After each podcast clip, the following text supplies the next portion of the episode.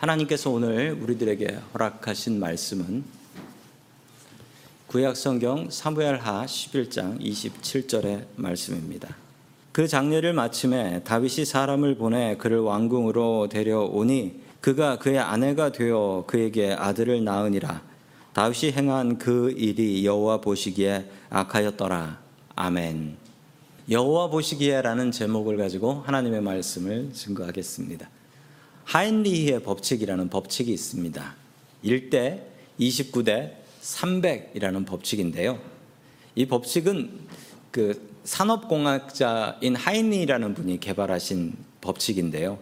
대형 사고, 큰 사고가 나기 전에 29개 정도의 작은 사고가 발생하고 그리고 300개 정도의 사고의 징후가 나타난다라는 거예요.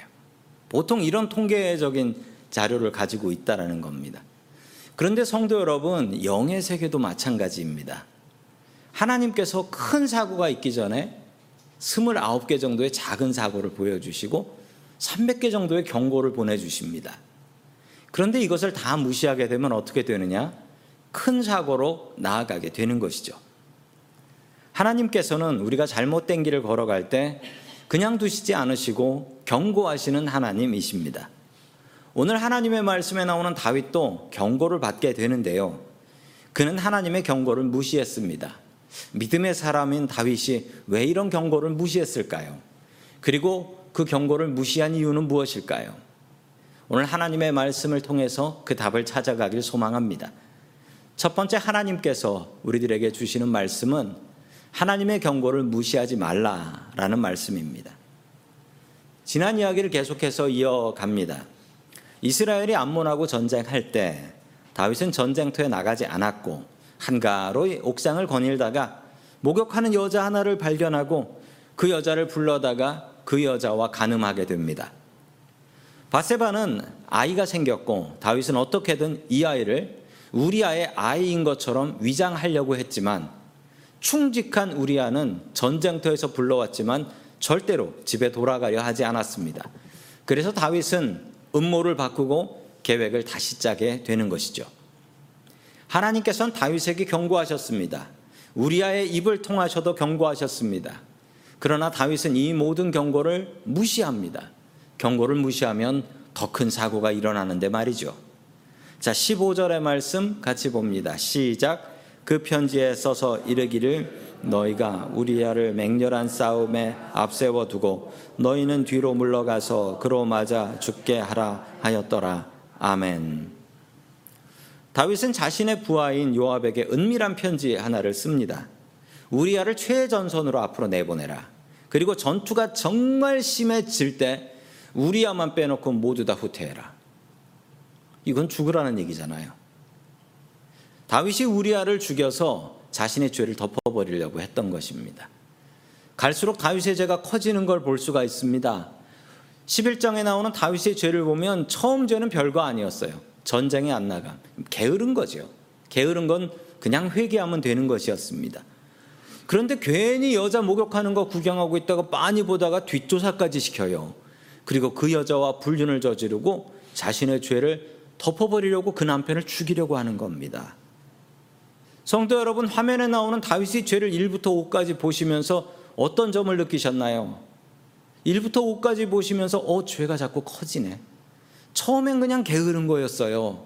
그런데 그 죄를 덮으려고 하다가 보니까 죄가 자꾸 커져서 끝내는, 끝내는 살인까지 저지르게 되는 것입니다. 성도 여러분, 이게 죄의 특징이에요. 죄는 갈수록 커진다.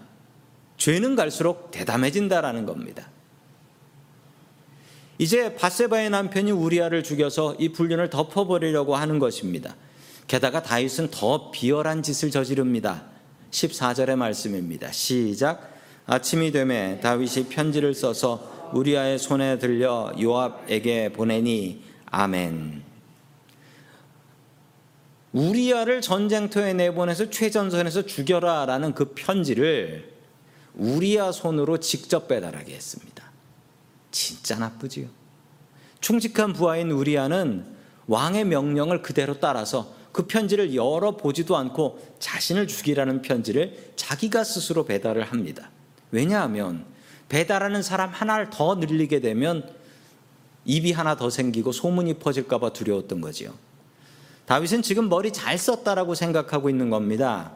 다윗도 군인이기 때문에 이렇게 우리아가 죽으면 뭐 전쟁터에서 사람이 죽은 게 이게 사고냐. 전쟁터에 가면 사람은 죽는다. 다른 사람들이 까맣게 모를 거라고 생각했지요. 그런데 이 음모를 아는 이들이 있었습니다. 바로 하늘에 계신 하나님 알고 계셨습니다. 그리고 이 명령을 받은 요압이 알고 있었습니다. 요압은 다윗보다 더 큰 권력자로 성장하게 되는데 그 비결은 다윗의 이런 비리들, 잘못들, 이것들을 알고 있었다. 그러니까 요압한테는 꼼짝하지 못했던 거예요. 뒤에 보면 요압이 다윗을 협박까지 합니다. 그래도 다윗은 꼼짝 못해요. 왜냐하면 요압은 다 알고 있거든요. 사무엘하 11장 17절의 말씀을 계속해서 봅니다. 시작. 그 성 사람들이 나와서 요압과 더불어 싸울 때 다윗의 부하 중 몇 사람이 엎드려지고 햇사람 우리아도 죽으니라. 아멘. 이런 사실도 모르는 우리아는 최전선에서 다윗 왕을 위해 목숨을 다해 싸우다가 정말 전사해 버립니다. 마지막 순간까지 우리아는 다윗 왕을 생각하며 충성을 다했고 그리고 혼자 남아서 어떻게 살아야 될지 모르는 사랑스러운 아내 바세바를 생각하며 죽었을 것입니다. 운전을 하다 보면 길에 신호등이 있습니다. 신호등이 있는데 신호등 색깔이 보통 세 개죠. 세 개짜리 신호등. 자, 녹색은 가도 된다라는 신호죠. 그리고 노란색은 기다리라라는 신호고요. 빨간색은 가면 안 된다라는 신호입니다. 그런데 이 신호를 무시하면 어떻게 될까요?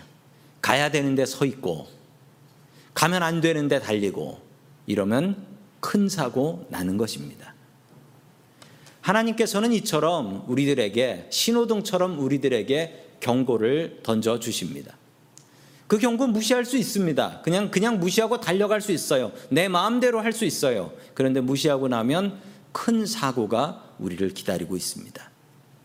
우리는 주님의 말씀대로 살아야 합니다. 주님의 말씀을 무시하면 언젠가는 큰 사고가 우리의 삶 속에서 일어나기 때문입니다. 주님께서 경고 주실 때 경고의 말씀에 순종하며 살아가며 늘 주님의 말씀을 의지하고 말씀대로 살아가는 저와 성도님들 될 수 있기를 주의 이름으로 간절히 축원합니다. 아멘. 두 번째 하나님께서 우리들에게 주시는 말씀은 스스로 만족하라라는 말씀입니다. 스스로 만족하라. 다 함께 야고보서 1장 15절의 말씀을 같이 봅니다. 시작. 욕심이 잉태한즉 죄를 낳고 죄가 장성한즉 사망을 낳느니라. 아멘. 저는 이 말씀을 참 좋아합니다. 왜냐하면 제가 주일학교 다닐 때 제일 처음 암송했던 말씀이에요. 그래서 아직도 기억하고 암송하고 있습니다. 다윗이 죄 지은 순서를 보시면요. 이 말씀과 정확하게 일치하는 걸 아셨을 것입니다. 다윗의 처음은 죄가 아니라 그냥 욕심이었습니다. 그냥 욕심이었어요. 나 그냥 좀 쉬고 싶다라는 욕심. 그리고 수많은 아내들이 있었음에도 불구하고 저 아내도 탐이 나네라고 생각했던 욕심이 시작이었습니다. 그런데 그 욕심이 욕심이 잉태하면 뭐가 되느냐? 죄가 된다. 죄를 낳는다. 여지 없어요. 예외 없어요. 욕심이 잉태하면 죄를 낳습니다. 그리고 죄가 장성하면 무엇이 된다? 사망을 낳는다라고 분명히 말씀하고 있습니다. 분명히 이 말씀대로 됐습니다. 욕심이 죄가 됐고요. 죄가 누구 하나 죽는 것을 만들게 됩니다.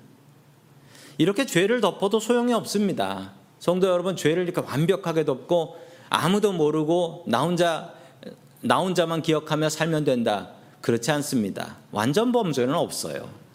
죄는 생명력이 있습니다. 그래서 이 죄 때문에 무슨 일이 벌어지냐면 다윗의 집안에 성범죄가 끊이지 않고 일어나요. 오빠가 여동생을 겁탈하는 일이 생기고요. 동생이 형을 쳐서 죽이고요. 형제 간에 죽이는 난리가 벌어집니다. 이 모든 것이 하나님의 계획과 징벌이다. 그렇지 않습니다. 하나님께서는 이미 다윗의 용서를 받고 용서하셨지만 한 번 저지른 다윗의 죄는 세상에 모두 다 퍼져버렸고 자식들이 자기 아버지 죄를 다 알아버렸어요. 그러고 나니 자식들이 그 죄를 모방해서 모방범죄를 짓게 되는 겁니다. 죄는 생명력이 있어요. 이거 어지간해서는 안 죽습니다. 우리가 죄를 덜 짓고 사는 방법이 있습니다. 가장 좋은 방법은 욕심을 줄이는 것입니다. 인간은 쓸데없는 것에 욕심을 내지요. 남이 가졌다라고 하면 내가 가지고 싶어 해요. 쓸데없는데, 나한테 필요가 없는데, 남이 들고 다니면, 야, 나도 저거 필요한 거 아닌가? 이런 생각을 합니다. 교회에다가 뽐을 내려고 명품 가방, 명품 가방을 하나 멋진 걸 들고 왔습니다. 그런데 다 앞에서 오는 다른 집사님이 더 비싼 명품 가방을 들고 오네? 갑자기 저게 갖고 싶네? 성도 여러분, 가방은 모두 다 가방입니다. 비닐봉지나 다를 게 없어요. 그런데 우리의 인간의 욕심은 한도, 끝도 없습니다. 한도, 끝도 없어요. 냉장고에 음식이 들어갈 곳도 없을 정도로 쌓여 있는데 우리들은 그것을 보면서 오늘은 뭘 먹지? 라고 한숨을 쉽니다. 이게 우리 인간의 모습이지요. 우리들의 마음속엔 욕심이 있고 그 욕심 때문에 우리는 행복할 수 없습니다. 그 욕심이 잉태해서 죄가 되고 또 죄가 장성해서 사망을 낳게 되는 것입니다. 욕심을 줄이세요. 우리는 수많은 욕심 속에 살아갑니다. 더 많이 먹으려는 욕심. 점심시간 전인데 이런 얘기 하면 안 되는데. 더 부자가 되려는 욕심. 그리고 내 자식 조금 더 성공시키려는 욕심. 욕심을 줄여야 합니다. 어떻게 하면 욕심을 줄일 수 있을까요? 말이 쉽지 이거 욕심 줄이는 게 이게 될 수 있는 일이긴 합니까? 자, 그 방법을 사도 바울은 이렇게 설명하고 있습니다. 빌립보서 4장 13절의 말씀입니다. 시작. 내게 능력 주시는 자 안에서 내가 모든 것을 할 수 있느니라. 아멘. 이 말씀이 욕심 줄이는 말씀인가요? 욕심을 내라는 말씀인가요? 욕심 더 내라는 것 같은데 이 말씀은 기독교인들이 정말 많이 오해하고 있는 잘못 이해하고 있는 말씀입니다. 이 말씀을 나는 주님 안에서 무엇이든지 할 수 있다. I can do everything in Christ. 이렇게 이해하시면은 이 말씀 정말 잘못 이해하시는 거예요. 엉뚱하게 이해하시는 거예요. 성경을 그 4장 처음부터 읽는 분들은 그렇게 읽으실 수가 없어요. 전혀 그렇지 않습니다. 제가 그 4장 11절 말씀을 가지고 왔습니다. 같이 읽습니다. 시작. 내가 궁핍함으로 말하는 것이 아니니라 어떠한 형편에든지 나는 자족하기를 배웠노니 아멘. 지금 바울은 로마 감옥에 붙잡혀 있습니다. 그리고 그의 상황을 그는 이렇게 설명합니다. 내가 궁핍함으로 내가 가난하다. 나 돈 없다라는 거예요. 그는 감옥에서 돈이 없었고 그로 인해서 먹을 것도 제대로 먹지 못하고 있는 상황이었습니다. 그런 바울이 13절과 같은 내가 그리스도 안에서 모든 것이든 할 수 있다라고 하는 이유는 바로 이겁니다. 내가 어떠한 처지와 형편이든지 나는 자족하는 능력을 배웠다라는 것입니다. 최고의 능력이 무엇인 줄 아십니까? 자족하는 능력입니다. 많이 벌어서 많이 쓰고 많이 갖는 것. 아니, 얼마나 많이 가지면 우리가 만족하며 살 수 있을까요? 성도 여러분, 진짜 능력은 자족하는 능력입니다. 스스로 만족하는 능력이지요. 하나님께서 주신 것 안에서 우리는 스스로 만족하며 살아야 하는 것입니다. 하나님께서는 우리에게 만족하는 법을 가르쳐 주셨습니다. 우리는 때때로 이런 생각을 합니다. 내 남편은 왜 이것밖에 안 될까? 내 아내는 왜 저 모양일까? 우리 애는 누굴 닮아서 저렇게 공부를 못할까? 뭐 이런 생각들. 이거 다 사탄이 주는 마음입니다. 하나님께서 나에게 주신 것을 기뻐하며 감사하며 만족하며 살아야 돼요. 만족하며 살면 욕심이 줄어들기 시작합니다. 욕심이 줄어들어야 죄를 안 짓게 되는 겁니다. 세상은 우리를 불안하게 만들고 욕심을 갖고 살라라고 합니다. 욕심을 갖고 살아야지 너는 왜 이렇게 욕심이 없니? 이렇게 이야기합니다. 그러나 주님께서는 우리에게 주신 것으로 만족하며 살라라고 말씀하시죠. 다윗이 자신의 아내들로 만족했다면 다윗에게 아내가 한둘이 아니었거든요. 다윗은 이런 죄를 짓지 않았을 것입니다. 다윗이 이런 죄를 짓지 않았으면 그의 가정도 망가지지 않았을 것이지요. 우리 그런 의미에서 옆에 계신 분들에게 이렇게 인사하겠습니다. 당신으로 만족하겠습니다. 예, 당신으로 만족하겠습니다. 예, 당신으로. 예, 그러, 그러셔야 됩니다. 예, 그러셔야 돼. 저도 여러분으로 만족하고 성도님들도 저로 만족. 뭐 그러셔야 되는 거예요. 당신으로 만족해야 돼요. 스스로 만족하며 사십시오. 주님께서 우리에게 주신 것이 무엇인지, 그리고 주님께서 주신 것이 얼마나 감사하고 얼마나 고마운 것인지 항상 만족하며 자족하는 능력을 채워 나아가기를 주의 이름으로 간절히 축원합니다. 아멘. 세 번째 마지막으로 하나님께서 우리들에게 주시는 말씀은 우리의 모든 것을 하나님께서 보고 계신다라는 말씀입니다. 요압은 우리아의 전사 소식을 다윗에게 전달합니다. 다윗은 자신의 계획대로 된 것으로 속으로 너무나 기뻐서 웃고 싶지만 겉으로는 부하들을 사랑하는 인자한 왕인 척 연기를 합니다. 자, 그 연기 모습이 25절에 나옵니다. 같이 읽습니다. 시작. 다윗이 전령에게 이르되 너는 요압에게 이같이 말하기를 이 일로 걱정하지 말라. 칼은 이 사람이나 저 사람이나 삼키느니라. 이 성을 향하여 더욱 힘써 싸워 함락시키라 하여 너는 그를 담대하게 하라 하니라. 아멘. 다윗은 요압을 격려합니다. 왜냐하면 요압은 너무나 잘했거든요. 전쟁을 하다 보면 전사자는 어쩔 수 없이 생기는 것이니 염려하지 말고 더 열심히 싸워서 그 성을 함락시키라라고 격려하지요. 아주 인자한 왕 같아 보입니다. 백성들은 속았을 겁니다. 야, 저렇게 인자한 왕이 있을까? 사람의 눈은 속일 수 있지만 하나님의 눈에는 이런 연기 통하지 않습니다. 계속해서 26절입니다. 시작. 우리 아내는 그 남편 우리아가 죽었음을 듣고 그의 남편을 위하여 소리내어 우니라. 아멘. 바세바는 남편의 전사 소식을 듣고 통곡하며 옵니다. 소문을 낼 수는 없었지만 그는 모든 것을 알고 있었기 때문입니다. 점점 불러오는 배를 보며 이거 어찌할까, 이거 어찌할까. 그러던 중에 남편이 죽었다는 소식을 들린 거예요. 바세바는 죄책감에 시달리고 있었습니다. 나의 잘못 때문에 남편이 죽은 것이 분명했기 때문이지요. 전쟁터에 나간 남편이 갑자기 예루살렘에 돌아왔다는 소식을 들었습니다. 너무나 이상한 일이었죠. 남편이 그러고서도 집에 한 번도 들어오지 않았다. 이것도 너무나 이상한 일이었습니다. 그런데 그랬던 남편이 전쟁터로 돌아가서 바로 전사했다라는 소식 들으며 아 다윗 왕이 이 모든 것을 계획했구나. 이 모든 것을 덮어버리려고 다윗 왕이 계획한 것이구나.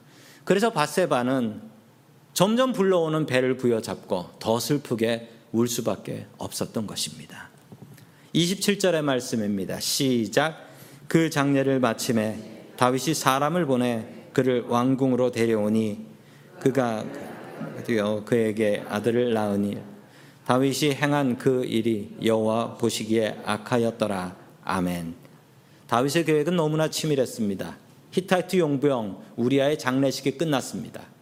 다윗은 바세바를 왕궁으로 불러서 그의 아내로 맞아 버립니다. 그리고 얼마 뒤 바세바는 다윗의 아들을 낳았습니다. 다윗은 기뻐했습니다. 왜냐하면 그게 진짜 다윗의 아들이었으니까요.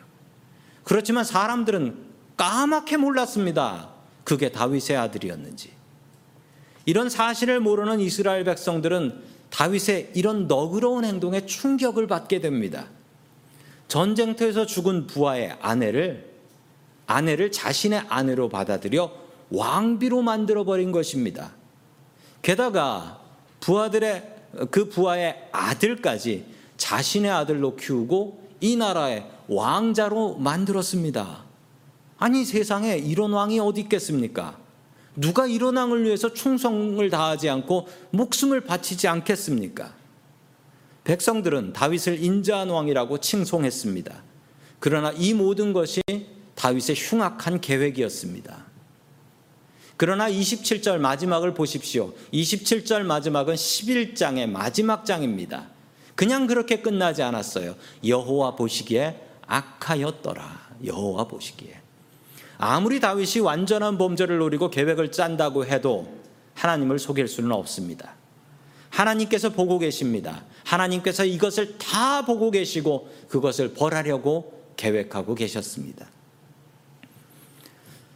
한국에 탈북민들을 돕는 대안학교가 있습니다. 기독교 대안학교입니다. 자랑스럽게도 이 단체 목사님, 목사님이 교장 선생님이신데 이분이 운영하는 학교인데요. 이 목사님은 아시아의 쉰들러라고 불리는 별명이 있는 훌륭한 목사님이십니다. 얼마나 훌륭하신 분이냐면요.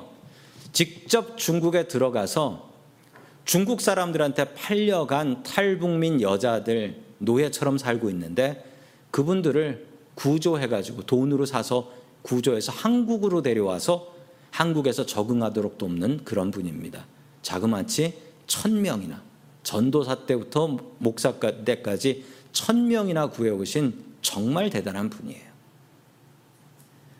그런데 지난 여름 이분의 진짜 모습이 드러나 버렸습니다. 자신이 운영하는 학교에서 여학생들을 성추행했고 그 중에 한 아이는 그 사실을 자기 오빠한테 이야기했고 이 오빠는 자신이 너무나 믿었던 목사님이 그런 일을 저질렀다라는 사실에 충격을 받고 자살을 했습니다. 모두 다 거룩한 목사님으로 성자로 봤지만 그는 목사의 탈을 쓴 범죄인이었습니다. 하나님께서는 이 모든 것을 알고 계셨습니다. 그리고 바른 길로 인도해 주셨습니다. 우리는 지금 대강절 중에 있습니다.